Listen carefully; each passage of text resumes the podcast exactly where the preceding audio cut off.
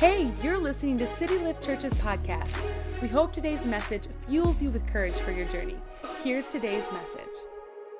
You guys picked a good Sunday to come to City Lift Church. We are right in the middle of our grace series. And uh, today is so profound and powerful.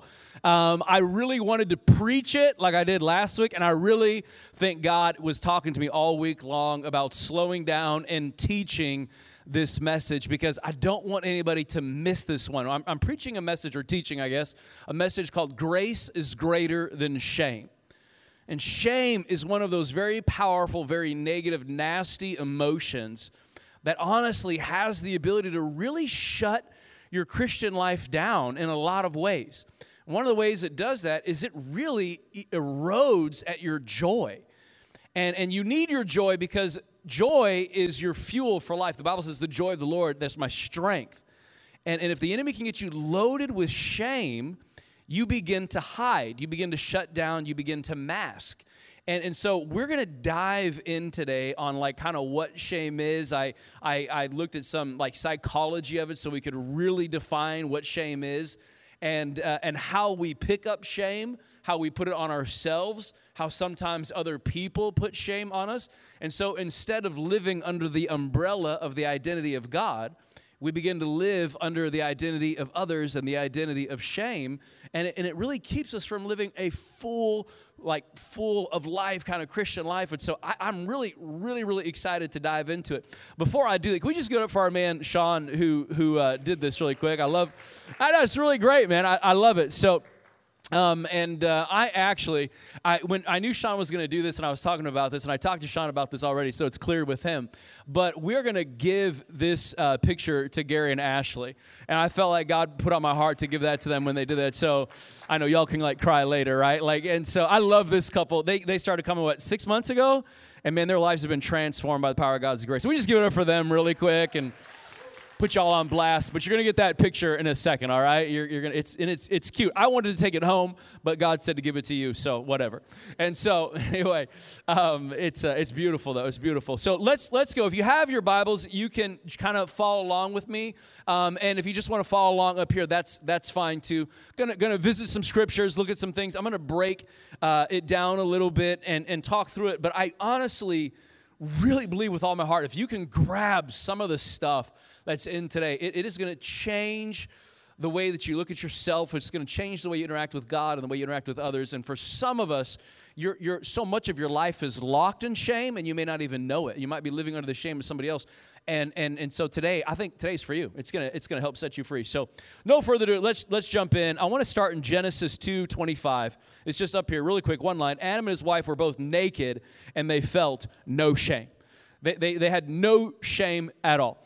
And uh, here, here's the thing you and I were never created to live under shame. We were never created for the emotion of shame. That's, that's kind of a powerful thought when you, when you think about that. I was never designed to experience shame. I, I'm to live a shame free life. And so after the fall, Genesis 3:10, here we go, literally just a chapter later, after they made a choice to sin, it says God's talking to Adam, and he answered, I heard you in the garden, and I was afraid. I was naked because I was naked, so I hid. Isn't that amazing that the moment sin enters the world, he recognizes, yo, I'm naked. He feels shame and he begins to hide and, and he's, he's got fear and, he, and he's running away. Here, here's the thing about shame it always causes you to hide in some way. It'll cause you to hide your true personality in front of your classmates or at work. It'll cause you to hide your true self on social media. It'll cause you to mask, right? Adam and Eve had to get had to get fig leaves, right? They had to cover themselves. They, it'll always cause you to cover. Shame will steal your smile. It'll steal that sparkle, twinkle in your eye. It, will conceal your laugh. You, you ever have just a great laugh and somebody mocked it one time? And then you never laughed like that again. I was on a mission trip this year in Peru, and the one of the kind of person that was kind of co-working with me, she had one of the craziest laughs of all time, and she legitimately snorted. She was one of those people that's like, And like she actually did it. And, and so she's like a 30, like five year old mom of three kids. And she's like, like, and she would do it all the time. And after like the first few times, I'm like, oh my God, that's her real laugh, you know? Like, like she's not faking it. She legitimately snorts. And, uh, but I went up to her, I said, I was like, can I just tell you, like, like how grateful I am that in your 30s, you're still snorting. That means you survived elementary school, you survived middle school and high school. Even your college professors couldn't get you to change that snort. You are letting out you to the world. And but what happens for so many of us, we do something and we're ashamed, and then we begin to, to try to cover and, and, and try to mask it, right? I don't know if anybody's ever mentioned your bad breath. I mean, what are you doing five times a day? You're, you're flossing, you're brushing, you're throwing mints in or whatever. You're just ashamed. You're like, oh, not me. I don't, I don't want to have bad breath. And, and, and so, like, whatever it is, we, we all know what it's like to experience shame. Now, let me identify it for us really quick this morning. And my iPad closed, so one second, I got to bring it back up. Technology is great when it works, and it's a bummer when it doesn't work. This is Dr. Lewis. He's a psychologist, and I love this definition. He says, Shame, like guilt and embarrassment, involves negatively judging ourselves when we believe we failed to live either up to our own standards or the standards of other people.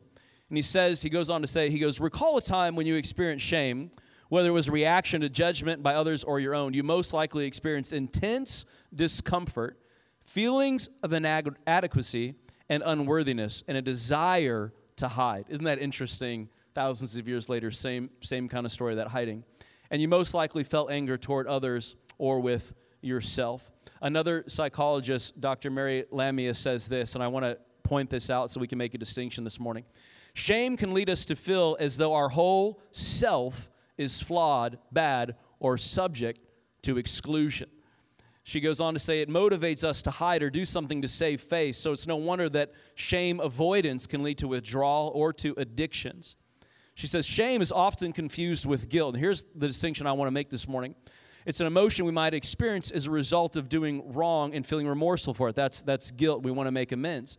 And she says, where we will likely have an urge to admit our guilt or talk with others about the situation that left us feeling guilty, it is much less likely that we're going to broadcast our shame. In fact, we'll most likely conceal what we feel because shame does not make a distinction between an action and the self. Shame, she says, bad behavior is not separate from bad self as it is with guilt. So guilt deals with what I've done, shame is dealing with who I am, okay? And so here's the distinction between God's grace and shame. And if you don't make this distinction right in your in your own head and heart, I think you're forever going to have problems with your Christian life, okay? Here we go. So because here's the thing. Grace attacks the sin and the death that it brings, yet it accepts the value of the person. And if you're taking notes this morning, write that down. Grace attacks the sin and the death and condemnation that it brings, but it, but it honors the value of the person. Why? Because every human being, regardless of what nation they come from, how much money they make, the color of their skin, however they define themselves, they were created by God. And because they are a creation of God, they have value. God wants a relationship with them. That's very, very powerful. And so grace says, I value you. Yes, you're doing things that are wrong, but my grace forgives, cleanses, empowers you to change. But the value never went anywhere. So that's what grace does. Shame doesn't just attack the, what you did, it attacks and devalues who you are. So grace is saying you're valuable, we'll deal with this. Shame is just saying you're not valuable you, are not worthy of this, you're not good enough, and, and, it's, and it becomes the person now.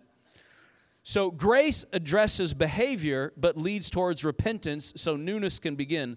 Grace makes a way for better and healthier relationships. Shame shuts down relationships and creates hiding and masking. I want to read this in 2 Corinthians 7:10. Godly sorrow brings repentance that leads to salvation and leaves no regret, but worldly sorrow brings death. There is a thing in the Bible called godly sorrow as a believer, when I sin, I want to have godly sorrow. This is something the Holy Spirit produces. When, when I know I've done wrong, I, I want to, to feel the Holy Spirit, the conviction of the Holy Spirit. That is not shame, right? That's not shame. This is something that, that God is producing to lead me to God so that I can repent, be forgiven, and have newness of life and a deeper relationship with God. Shame is all about rejection. It's all about me either rejecting myself or other people rejecting me or whatever it is. That, that, that the thing with grace is grace is like, let me work on this behavior, but I love and accept you and I want you. Shame is like, I don't want you, I reject you. So now it's this thing where like I I've become the thing. God this morning is not trying to shame us, he's trying to recreate us. And if you're taking notes, write that down again, please. God this morning is not trying to shame us, he's trying to recreate us. So if I feel godly sorrow, man, that's a good thing. I want to I want to lean into that and work with it and let God lead me toward repentance. But He's not trying to lead me there. He's trying to recreate my life so that I can be better and, and be closer. Galatians 2:20 says, I've been crucified with Christ, and I no longer live, but Christ lives in me. The life that I now live in the body, I live by faith in the Son of God, who loved me and gave himself for me. God loves you. Yes, broken, messed up, not always act righteous, right? Like he loves you. He loves that person, and he's not trying to load shame on you, he's trying to recreate you. He's trying to deal with what's negative so that you can get closer. You know, as we talk about like holiness and becoming more like God, God doesn't want us to be more like Him so He can control us. He's just trying to be close to us. That the entire thing is based on relationship, uh, uh, the authenticity of it, and the closeness of it. You'd say, Yo, Pastor Matt, I, I love it. That's good so far. I, I agree with you. Why does shame feel so deep and so heavy? Why is it such a struggle in my life, why can't I just feel good and valued and all those kinds of things? For a lot of us, guys, and here's what I want to break it down a little bit it started a long, long, long time ago. One of the psychologists shared a story about uh, one of his clients named Jeremy. And he said when Jeremy was six years old, he wetted the bed, which is something that probably a good chunk of us have done as a child, that he, he, he wetted the bed, right? He peed the bed. And his dad at six years old came in to the bedroom and he had a scowl on his face. He said, How could you? You know, I can't believe you wet the bed. You're too old to wet the bed, you big baby, right? And and then and then only to to, you know, kind of expand the shame now on Jeremy's young life, the dad calls all the siblings in to come and see the mess that he made. And he said, even as an adult, Jeremy is now in his 30s, and he said, even in my 30s, I still can vividly see the scowl that my father had when he was looking at me and remember a time that we felt great shame. And, and we remember what it was like to, to be shamed and, and to feel that, that terrible, terrible emotion. I remember one time when I was in high school and uh, I, had, I, was, I was on the track and field team. And I was, uh, I was in, uh, I think I was in the eighth grade at the time and I had just mustered up enough courage to talk to this girl that I thought was really cute in the eighth grade. And, and I was like, man, she's out of my league for sure. And I remember I was just so like intimidated already to talk to her. And, and so here I am talking to her on, on the track in, field, you know, field before the race, and, and I'm trying to lower my voice, like, what's up, girl? You know, like, you know how guys are, like, and, and so, and so, like, I'm trying to, you know, do all these things, and I had a guy come up to me, who also liked this girl, and so he's just trying to be a jerk. And I had those little track little track pants on, and um, and which are not really like really good anyway, right? Edwin knows what I'm talking about because he he ran track, and Edwin's a beast. And uh, but they're they're kind of weird anyway. And he comes up and he depants me right there as I'm talking to her. And I had those little like tight, tight, like running, you know, like tidy whitey kind of looking things, and they, they make them for track and field, whatever. But it was not a lot, you know, and, and I, I remember in that moment feeling intense shame, right? Like, I mean, my legs are white, guys, like white people problems. I mean, I, there's no tan going on from here to here. I, I, I wear board shorts, and so you're not, you're not going to see me on South Beach in a, in a bikini kind of thing, you know? Like, I, I don't believe in Speedos for men. And so, and so I'm just like, yo, I'm very, very pasty from here to here, and, and I, it was embarrassing it was shame filled. And, and I remember like being so full of shame for like two seconds, I think I couldn't move. I'm like, And I just couldn't move. And I'm like, this is not happening to me. But it did. And man, we never went out. I, that was, I mean, the end of that. And, uh, but I remember, and, and that never left me. I'm 37 years old, and I can vividly remember that moment. Isn't it, isn't it powerful how shame can just stay with us? Don't you just wish that we could hold on to, to the good moments much, much longer and just forget all the, but it's, why is it those shameful moments are just so intense? But they just, they really come, come after us. And so, um, and some of you grew up in families that were very, very good and healthy and loving. And some of you grew up in some families that maybe didn't quite get a distinction between behavior and personhood. And here, here's where I want to dig a little bit, okay? Because this is so important for us. If we rewind back to our childhood, and I think sometimes, guys, some of us will spend the next 60 years undoing the first 20 years for some of us. And, and, so, and so if you grew up in a healthy home, if you, if you spilled the milk when you were four years old, maybe you heard something like, hey, baby, first of all, it's okay. You know, we all make mistakes. Let, us let's, let's put a let's put like a, a, little lid on your sippy cup next time, and maybe we could be a little bit more careful. Let mommy and daddy help you clean up our mess, right? So that would be kind of a healthy thing that we're reaffirming the, the child and that we join them. We, we make a statement that we all make mistakes, which is true. Look at your neighbor one more time. They make mistakes, right? That we're human beings. You know, making mistakes doesn't mean we're hypocrites, it means we're human sometimes. We do dumb things. We just do dumb things. You know, the, the other week, I, I can't remember, I, I thought like a stat, and I think I was like way off, you know? And I'm like, man, thank God I didn't like actually write that down. I look like ridiculous. And so even now, I still do things where I'm like, why did I say that? That was so stupid. And we just do dumb things. And so, but the parent would, would acknowledge that, hey, we all make mistakes. Let's, let's be more careful next time, whatever. Value the person, and we go after behavior. If you grew up in kind of a, uh, maybe a more unhealthy home, if you spilled the milk at four years old, you might have heard things like, Why are you so clumsy? How could you do such a thing?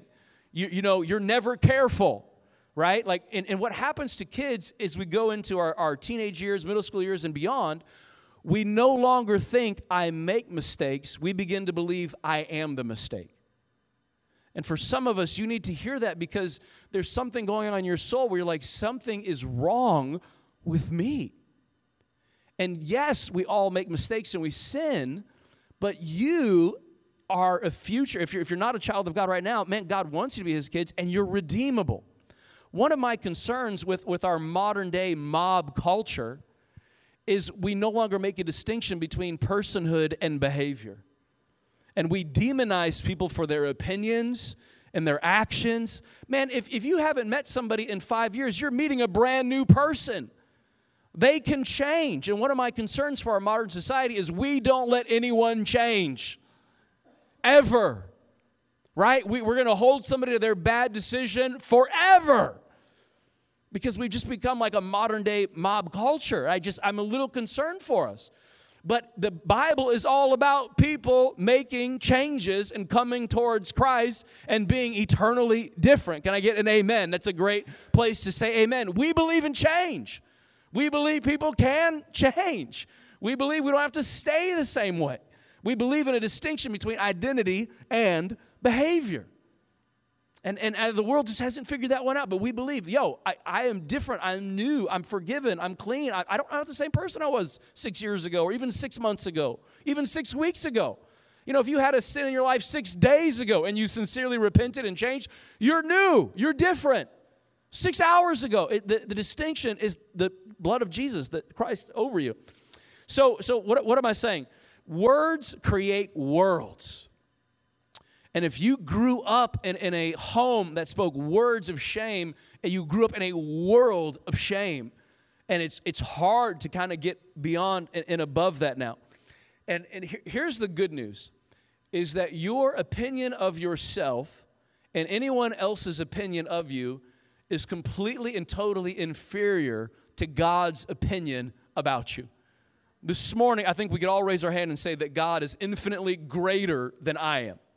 Therefore, his opinion over you is infinitely greater than you or infinitely greater than what I would say or anybody else would say over you. Can I get an amen? So we have to begin with how God the Father identifies me, and then I can go on and, and live, live on. Every now and then, guys, I've been in ministry about 16 years, and every now and then, it seems about every five years, I run across somebody that I would kind of consider almost a narcissist. And, and, and, and here's the thing they say in society about one in a hundred are, are narcissists.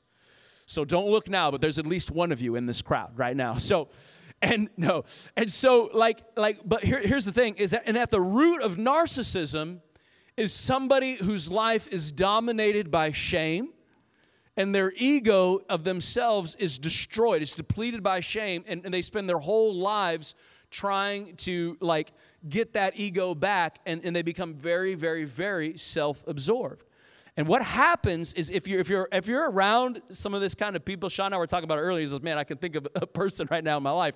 As I start talking on this subject, you're going to probably think of maybe one or two people, and it, it'll be pretty clear. But what happens? People that deeply, deeply struggle with shame, what they often start doing is they project their shame on you. And here's how, here's how you, you can tell is, is all of a sudden you're like, man, all my relationships are healthy. Why does this person think I'm so bad? Why is it even when I explain that they misunderstood, they won't let it go or let me get out of it? Why are they so convinced they have to pin me to a sin I didn't even commit? Right? As I start chatting on this, you're going to start thinking of maybe a couple people. You're like, why do they accuse me so much? Why can't they let me go? Why can't we just have a normal conversation? The moment I solve one thing, there's another issue, right? In a weird way, people that deeply struggle with shame, they have to put their shame on you. If they can break you down, then somehow in their own mind, they remain a superior and they get like a weird sense of identity from that.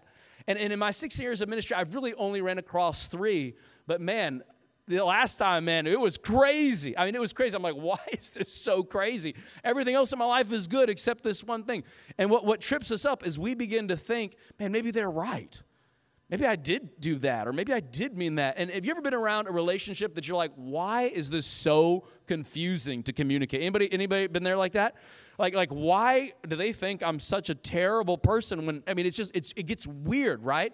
And so they deal with shame in such a great way that they're they're projecting their shame on us and we begin to live and walk in it. So some of you, if you grew up in homes where it's like, you know, it wasn't a healthy distinction between behavior and identity, man, you're gonna you're gonna lean a little bit more towards struggling with shame. Or if you've been in a relationship with somebody that's a narcissist or even kind of a bully and they tried to control you through shame, you're going to feel that. You're, you're going to feel that on you and be like, man, I, I am a bad person. I am a terrible person. I, I, I can't get better.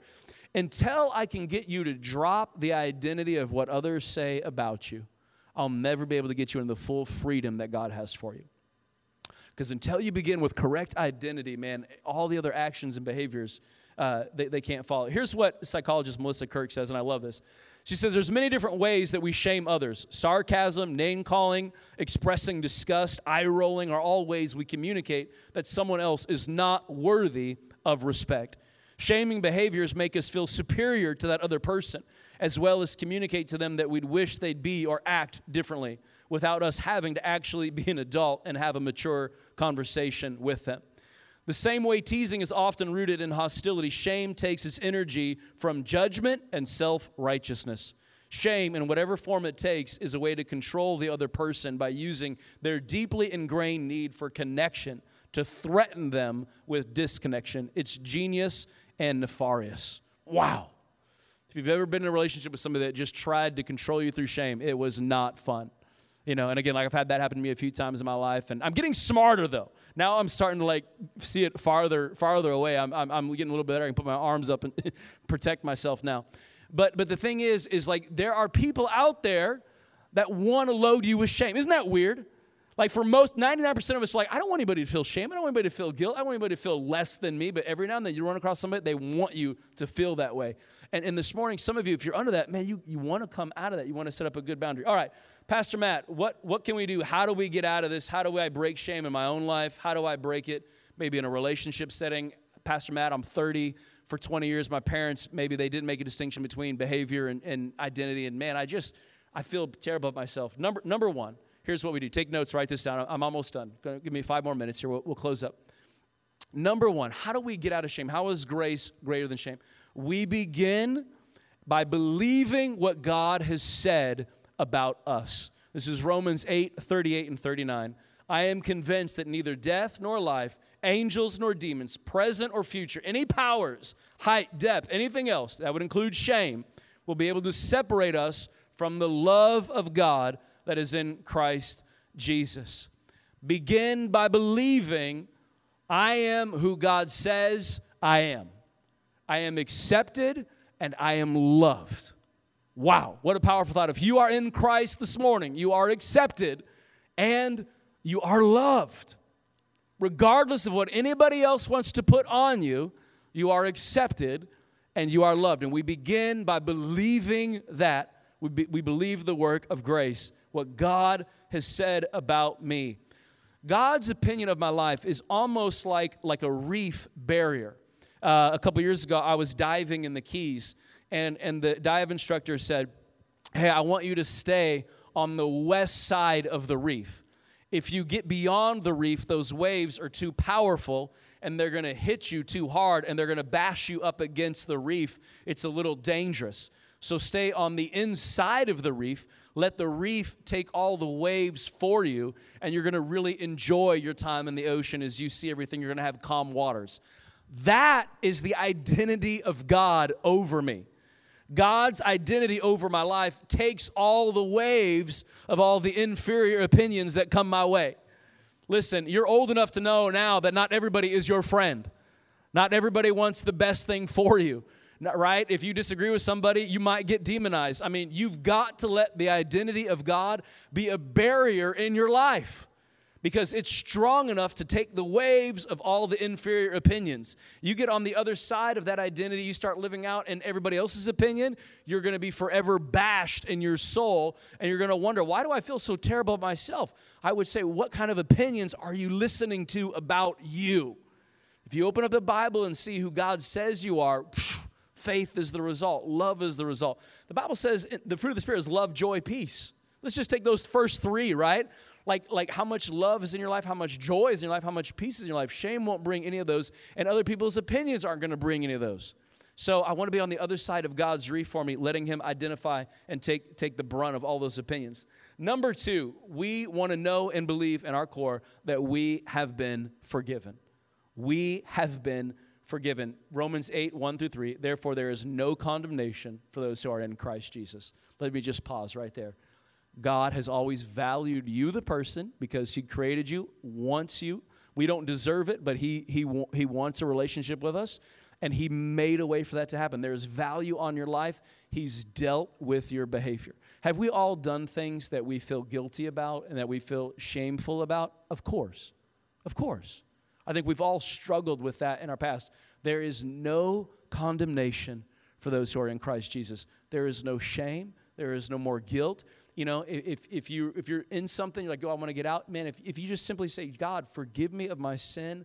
I want to leave it. I want to be in a relationship with you there's there's no guilt there's no condemnation. Even if you did it two days ago there, there's no condemnation. That's, that's very very very powerful. When you and i know that we've been forgiven from our past sins guilt mistakes that is so legit. And and so the power in that is like god it, it frees me up to receive everything now that you want to give me which is love and acceptance and joy and, and grace. Amen? But I've, I've, got to trust that I have been forgiven. I've been removed from my sin. Number three, we believe in what God wants to do next. This, this is exciting for me, particularly for those of you that struggle with guilt and shame and never being perfect enough or whatever. I, I love this verse, Isaiah 61 7. He's talking to his children of Israel. Instead of your shame, there will be a double portion. Instead of dishonor, they will rejoice. Wow instead of shame, there's going to be a double portion. What if I told you instead of the shame that you live in right now, God has a double portion of peace for you? What if instead of shame, God has a double portion of favor for you? What if instead of shame, God has a double portion of like the thing He wants to do in your life? What if you and I could trade our shame for joy? Amen?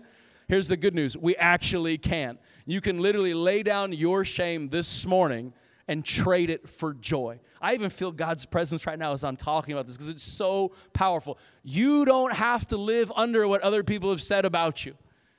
Maybe it's your parents or a coach or, or, or an ex or whatever it is. You don't have to live under it this morning. The only umbrella you need to live under is the identity of God. And if God has forgiven you, who is anybody else to hold your sin against you? Man, you ever had a relationship and they just never wanted to let your sin go? Hey, man, you know what? God bless them, put up a boundary, but move on. You don't have to live under that. We all make mistakes. You are still loved and cared for and accepted. God has more. Instead of the shame, what if there is a double portion? Thanks for listening to City Lift Church's podcast. Subscribe now to get new episodes each and every week. If you live in or ever in the South Florida area, come visit us on Sundays at Northeast High School in Oakland Park. You can also visit our website at citylift.church and keep updated with us on Instagram by following us at City Lift Church.